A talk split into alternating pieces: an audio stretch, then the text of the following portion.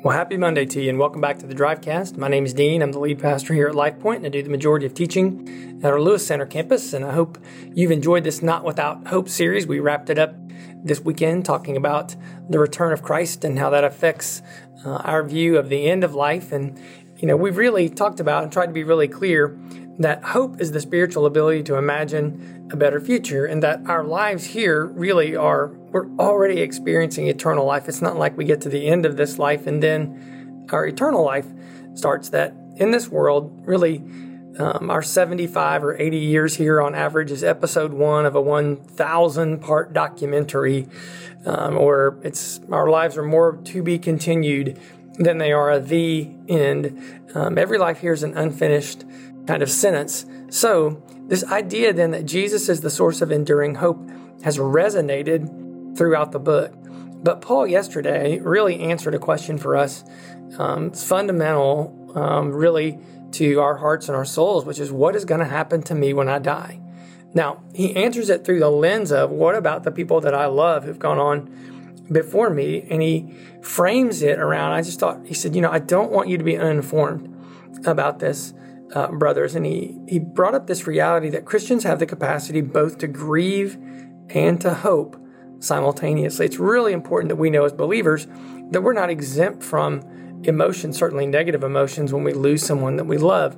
What makes us different is that we can both grieve uh, and hope. So when Paul says, uh, you know, this is our belief. We believe that Jesus died and rose again, and through Jesus, God will bring with him those who've fallen asleep. Um, that says some things to us. And the bad news we talked about yesterday is that not everyone um, is going to go to heaven. And reality is, I don't think we want that. The Adolf Hitlers, the Ted Bundys of the world who never repent, who never express faith. I think the example I used yesterday, I said, you know, if, Jack the Ripper never repented, never knew God, never experienced remorse, the most unnatural thing for him to do would be to step into eternity and spend eternity um, with God. Uh, at the same time, God is the perfect righteous judge, and I am not. Um, what happens between people and God in the last moments of their lives is simply that it's between people and God, and I'm not qualified. I'm, Paul said he was the chief of sinners, and if he's the chief, I'm a five star general, right? So I lay down my rights to administrate and supervise uh, the universe. That's God's job.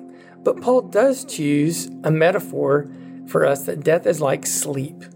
And I think the reason for that is because when someone goes to sleep, um, they're going to wake up. And that was Paul's point. You know, many of these Hebrews who had become Christians because of their cultural Hebrew background, they didn't believe in the resurrection.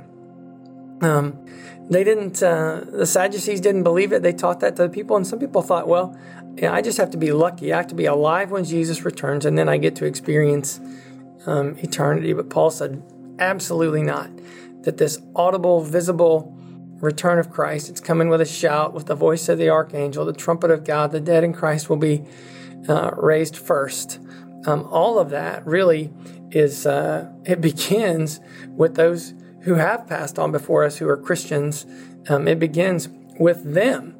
Uh, and then we are able uh, to join them. We talked about a little bit of the different views in the millennium um, but the reality is, uh, we're going to spend more time doing that in the Revelation series in the fall. I think sometimes though we want to know well, why doesn't God make it make it clear?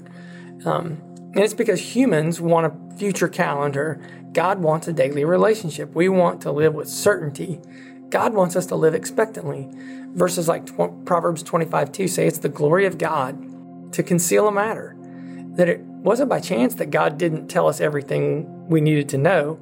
Um, this was intentional so that we would go and search and be reminded that it's God's glory, that the end of this is not an answer or calendar. The end of this is the person of Christ, the glory of God. So, where Paul gets to the end and he says, Look, what I really want you to do is comfort one another with these words. And if you were present yesterday, you saw uh, the Wallace family video. I thought Charity did such an incredible job of explaining how we as believers um, can walk with both grief and hope in the context of their story.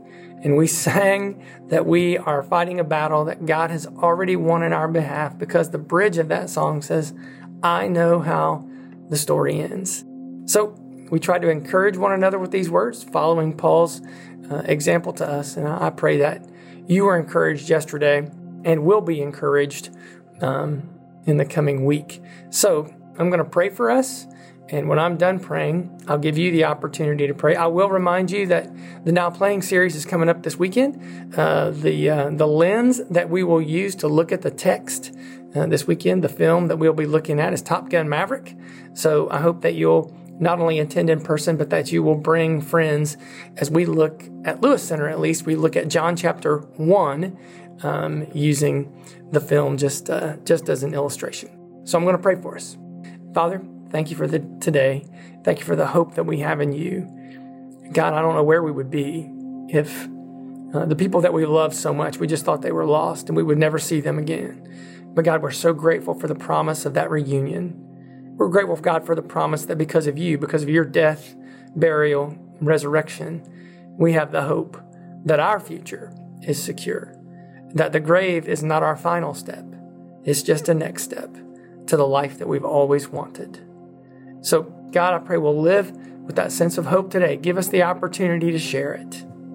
In Jesus' name we pray. Now you take the opportunity to pray.